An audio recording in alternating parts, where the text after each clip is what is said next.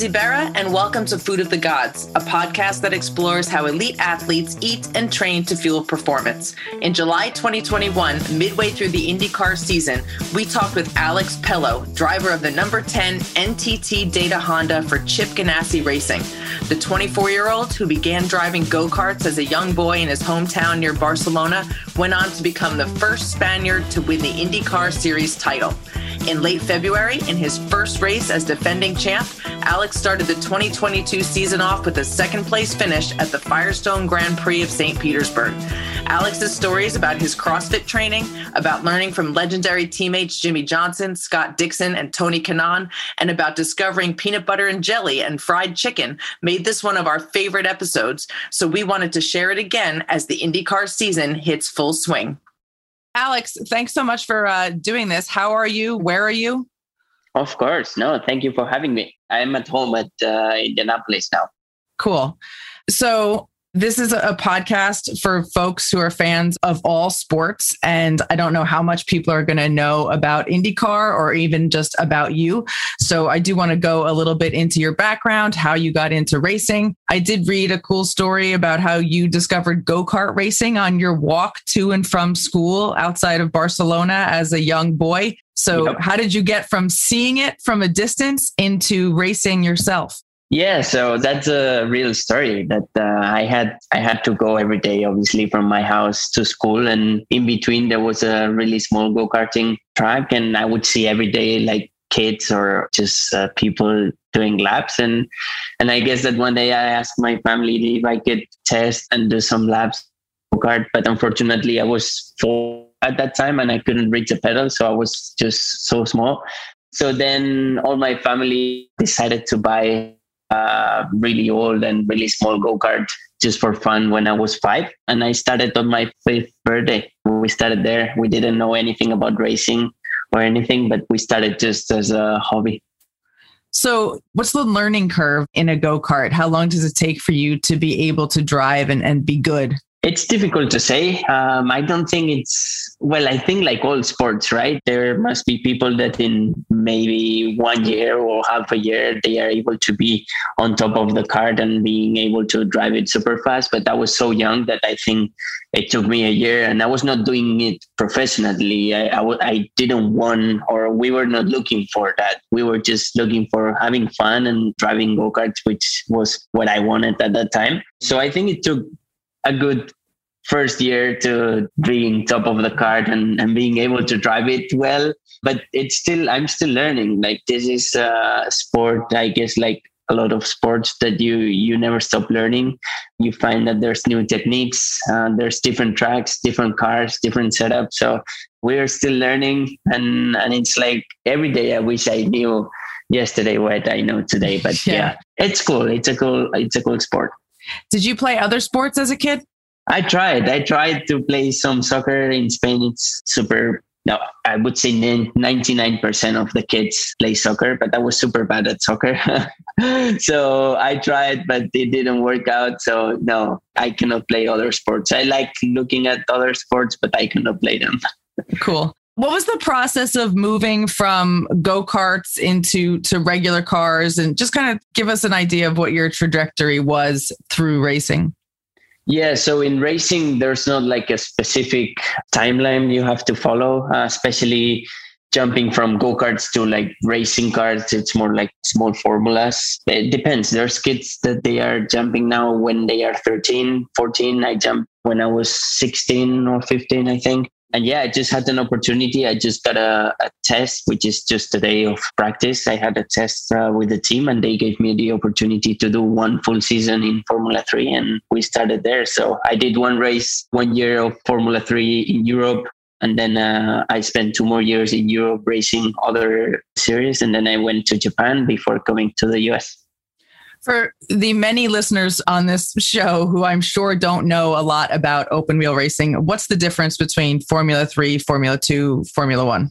It's basically, let's say nowadays, Formula 3 would be a good step for a guy that goes from go karting to a single seater. It's a series that have like 300 horsepower, so it's already like a big kart. And then Formula 2 would be a bit less than an IndyCar, which is 600 horsepower. So it's already a big step. And then Formula One will be the top of the series. And then that's like 1000 horsepower, which IndyCar nowadays it's like 850 and it's going to get to a thousand in two years. But yeah, it's different series here in America. We race ovals, which we don't race ovals in Europe at all. So it's, it's a different series for sure. What was it like for you having to adapt to the different horsepower of the car and then also to the different shapes of the tracks over here?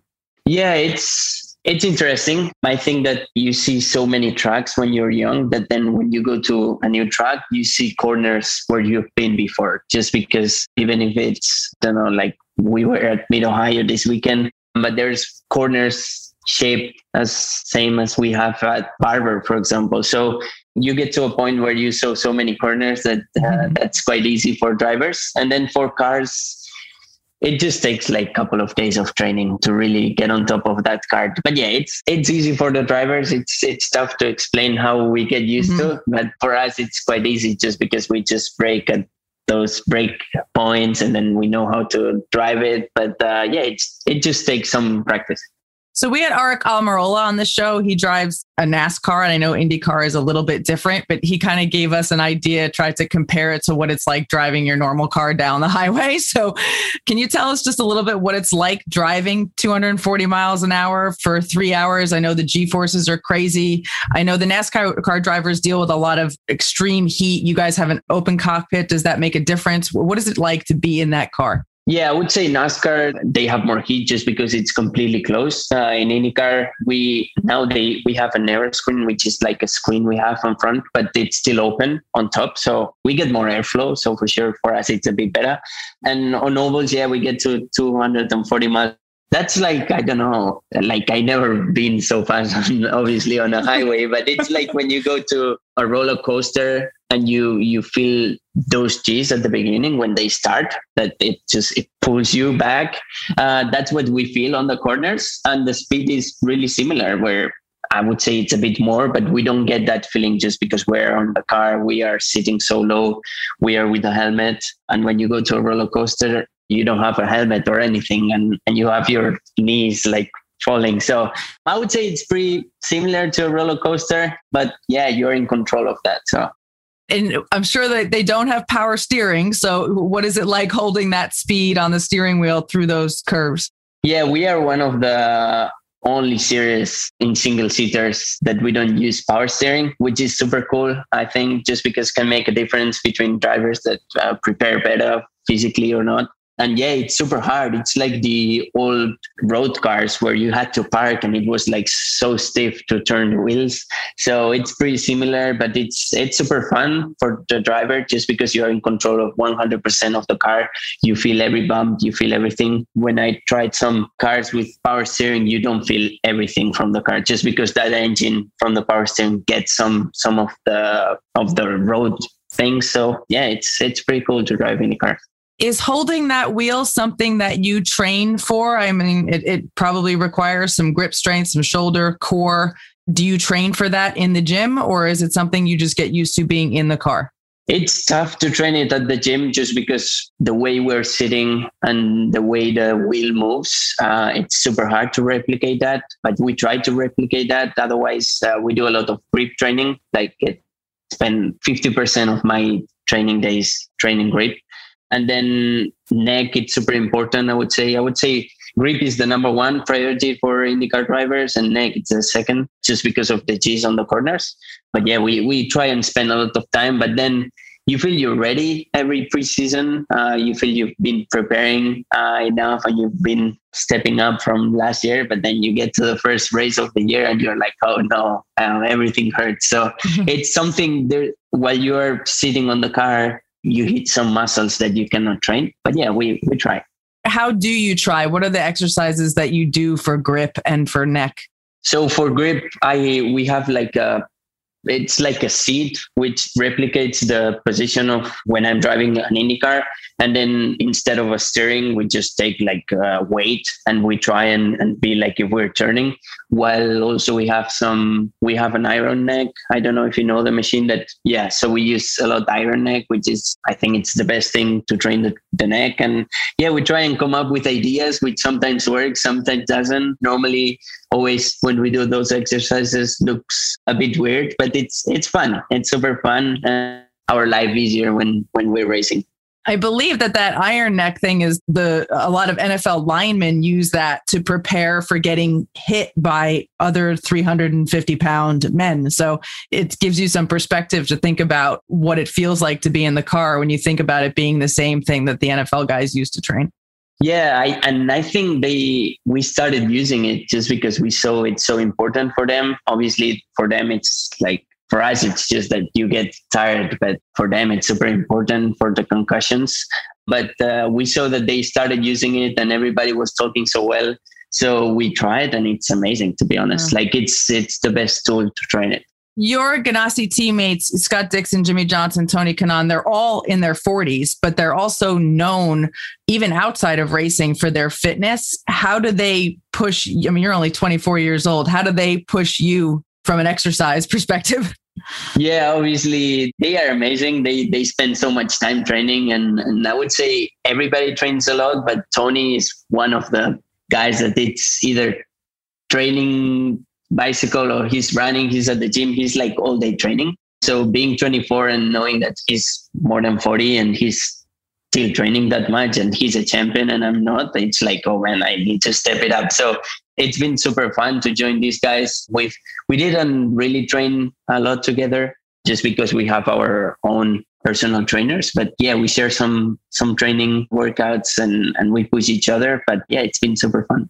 How high does your heart rate get during a uh, IndyCar race?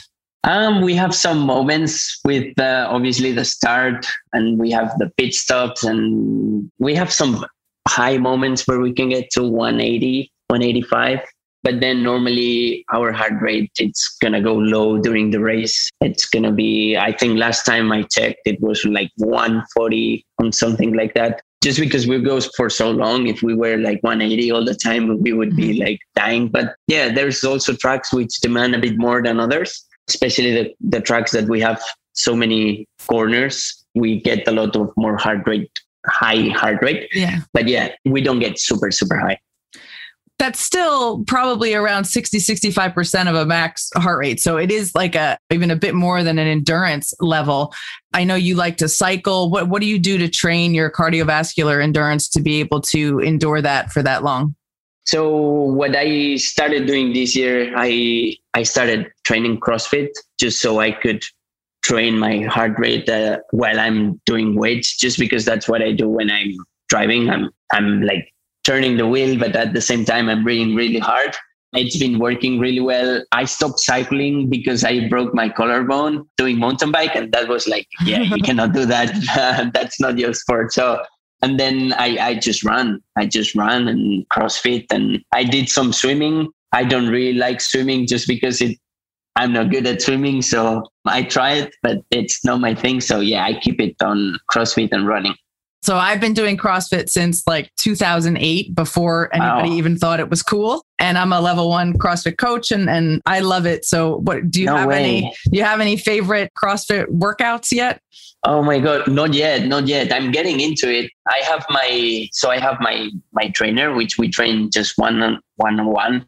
I did some classes with some other people, but with the COVID and stuff, I just wanted to keep it simple. But there's a lot of stuff I hate, but there's no one workout I love because I always feel super bad. But I would say pushing the sled is one of the things that the most. And just the complete workouts, I don't have anything in particular yet. What do you hate? I hate we have the ski the ski rower it yep. Oh my god. I don't I don't like that one. I hate everything that has to do with squats, maybe because I'm super weak. I hate uh, yeah the sled, but I really enjoy how I feel afterwards. Obviously, I guess like everybody, and I think it's it's not the same as going into the gym and just doing some weights. It's it's something else. And when you share it with some other people, it feels amazing. Like you can push each other. You see other people doing the same things as you, and you can train even if I've been training just for one year, I can train with people that's been doing it for 10 years mm-hmm. and, and we can do the same workout. Yeah, he's going to be like more on top of it, but uh, we can do the same thing. And I feel it's a really nice sport, let's say. Are you going to a CrossFit gym in Indianapolis? Yes. Which one? It's CrossFit Westfield and it's cool.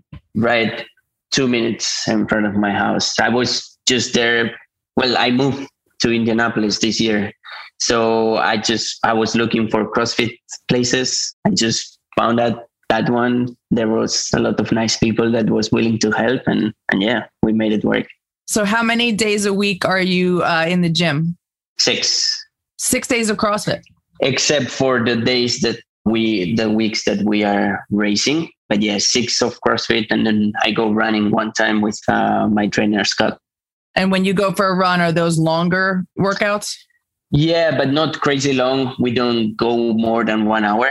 We do like more intervals. We don't do like just a normal steady run. Just because on, on the races, as I said, there's we go a lot of up and down. And yeah, I don't need to be two hours at one thirty heartbeats. So yeah, yeah when you are on the road how does your how do your workouts change do you travel with with workout equipment what, what do you do to get your exercise in when you're away depends. So now we are a bit lucky that we don't have to spend like a week when we're racing. It used to be like you had to spend lots of days. Now we spend like three days out of uh, of home. So i travel with some stuff with some bands some small stuff because i cannot get lot of equipment with my bags and and then hopefully we we just pray and, and hope for a hotel that has some stuff right? But uh, it's not easy but it's more that we i just go there and and just warm up or just do something to get just some blood flowing and and get ready for for the weekend. But uh, i don't train when i'm outside. I just prepare myself to be ready to go. What do you do to get ready on race day on race day I, I would just stretch with my bands so i have uh, different bands for my upper body and my lower body. I would just stretch and get a bit of movement going on. And i would do that an hour an hour and a half before we start just because we have all those media stuff and driver intros and uh, we have a lot of activities before we go. So i cannot do it like 30 minutes before i have mm-hmm. to do it quite a lot earlier. I think i read you're about six feet 175 is that right I don't know in feet, but yeah, 175 uh, okay. centimeters. so, is this a natural weight for you? Do you have to work hard to be that lean? And how important is it for you to be light in the race car? It's, yeah, I don't, I have to track a bit my food intake, but I don't go crazy. But yeah, that, that would be my natural weight, I would say. And then it's super important in IndyCar, especially in IndyCar, to keep your your weight quite low. Just because if we are low, the engineers can take that weight that you have and they can move it around the car to make the car feel better or, or however you want. So there's there's a minimum weight on IndyCar, and the car and the driver has to reach certain number of weight. So if you are lighter, they can just move the weight around. It's funny because most of us think if we gain a few pounds, we're just going to feel a little bit bloated and a little bit sluggish. But with you, it could change the way your race car feels. That's crazy. Yes, yes, because we, and it changes a lot. Like people would say, oh no, three pounds is not too much. But for us, three pounds or five pounds to move it from completely the rear of the car to the front of the car, it changes completely the way the car behaves. So I think it's not super important to be like super, super light just because then everybody uh, then all the weight is going to be in the front of the car and that's not what you want. But you it's super important to keep a steady weight during all year so the engineer know exactly. Yeah you can move one pound but not if i move more than one pound he's going to be hey alex what did you what did you do those weeks? Um, so yeah it's we've been doing it good now. Uh, let's see after the break that we have now if i can keep it up do you lose weight during a race the way the NASCAR drivers do, or is that not as much of an issue because it's not as hot? Yeah, we do lose a lot of water weight. It's just liquids, but uh, yeah, we recover in two days that weight. But yeah, once I weigh on on Mondays, I feel like oh yeah, I'm good now, or or I'm much better. But no, it uh, we recover super quickly. What do you do to prepare yourself for that? How important is like hydration ahead of time for you? Yeah, hydration ahead of time. I prepare before I even start traveling to the race weekend. Like I used to do it just before the race. I would just drink like a bottle of water and I would say, oh, yeah, I drink all my water. But I found it super important to be hydrated way before. And I start really early when I start leaving home and then when I'm on free practices, on qualifying, and before the race, I start taking some supplements. It's mostly electrolytes and salts, but yeah, nothing crazy, just trying to prepare ahead. Any particular supplements that you like a lot for hydration? Not much. I just uh, take always salt tabs, salt mm-hmm. stick. Is it called salt stick? Yeah. Mm-hmm. So salt tabs. Then sometimes I get some gels, but there's no specific brand or specific product I, I use. Right. What is your diet like overall? I would say it's not crazy, as I said. Like there's days that I have a lot of like dinners or lunches, so I, I just have to go with it. But I just try to eat a bit of everything, mostly protein, obviously. I try to eat really as much as possible at home. Um, so when I'm at home, I prepare, yeah, lots of beef, yeah, beef and chicken. And, and yeah, that's it. It's nothing crazy, to be honest. Do you like to cook? You, you cook most of your meals? No i don't like because I, it doesn't taste really good because i'm not a good cooker. So i have to wait for my girlfriend to cook some stuff. So when she's away and she's in back i'm not a good cooker but if it's only for me i'm i'm fine just eating rice and, and chicken some weeks. So yeah it's all right. What is your typical pre-race meal? It's normally rice. I have to eat rice, and it's normally chicken as well. Yeah, we get hospitality food from to every race, and, and yeah, I, I just want to feel that I have enough food, uh, that I don't have too much, and I know that rice and chicken it works for my body. That I don't feel bad or anything. So I just take the same thing every time. I know it's always available, rice and chicken everywhere we go. So that's mm-hmm. what I get and not too much. I just get a little bit just so I don't feel hungry and just so I have something in the body, obviously. And what about post race? Post race, yeah, that's a bit more important. But if it's a really good race, I normally over eat a little bit just because I feel happy. And I don't know what's going on with drivers that we we like to eat some something that it's not good for our body after a race. So I don't have any specific thing. Uh, only when we win, when we win, I get some fried chicken. And yeah, that day it's not going to be a good day for our body, but he understands, so it's all right. so I, I saw that when you won your first race, you had the fried chicken, and then you just did it again when you won your second one recently. I know winner, winner, chicken dinner. That is a very American phrase. Was this something that you were aware of in Spain growing up? Winner, winner, chicken dinner?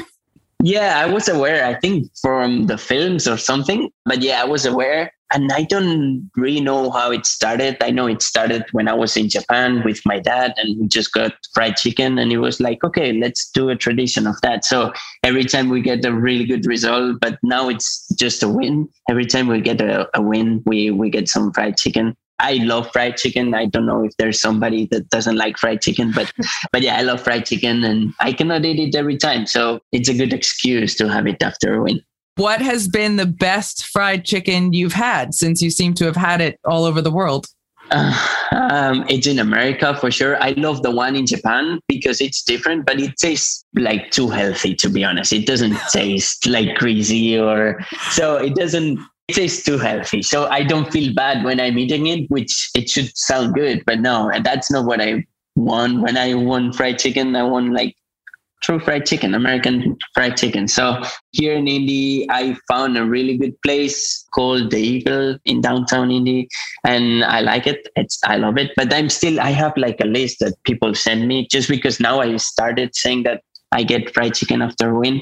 So people on Twitter and on Instagram started sending me like places I had to test at some point. So I have to go over a list now and hopefully I'll find my perfect place. And th- so that means you have to win a lot more races so you can yeah, get a lot more fried chicken. Yes, that's what we aim for every weekend. That's the excuse we have. But yeah, I have to win some more races just to try those places that everybody told me.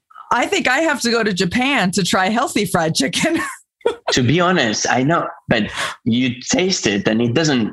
It's weird. Okay, it's weird. You would you wouldn't think that fried chicken it wouldn't be oily or something, but they do it on on a way that it doesn't taste like fried to be honest so and it's everywhere it's the way they cook it but it's they take care a lot of their food in in japan and the way they fry it they don't fry a lot of stuff but the way they fry it's similar to that tempura so it doesn't yeah, it doesn't feel like fried chicken. I think so. I can't eat gluten, so I can't eat a lot of fried chicken here in the U.S. because they use regular flour. But I bet you I could eat the one in Japan because they probably use rice flour, which is probably sure. why it seems lighter.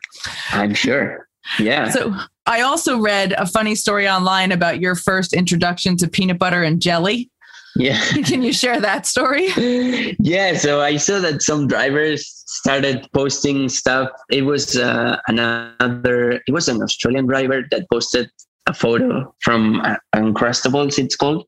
And I was like, what's that? Like, I never saw that and I never tried it. So, yeah, I, I bought that. I tried. I, I posted my opinions on Twitter, which I love it and I found it's amazing. So I, in the story is that in Spain we don't have that much peanut butter, so it's you actually have to order it. You don't go to supermarket and you find peanut butter. So if you find it, you're not gonna mix it with jelly. I don't feel like uh, like nobody mixes it. So I didn't even think about. It. I know for everybody it's super normal and they do it when they grow when they are kids. But uh, for me, it was something special and it felt good. So, do you eat peanut butter now out of the jar like a true American? For me, peanut butter is a food group.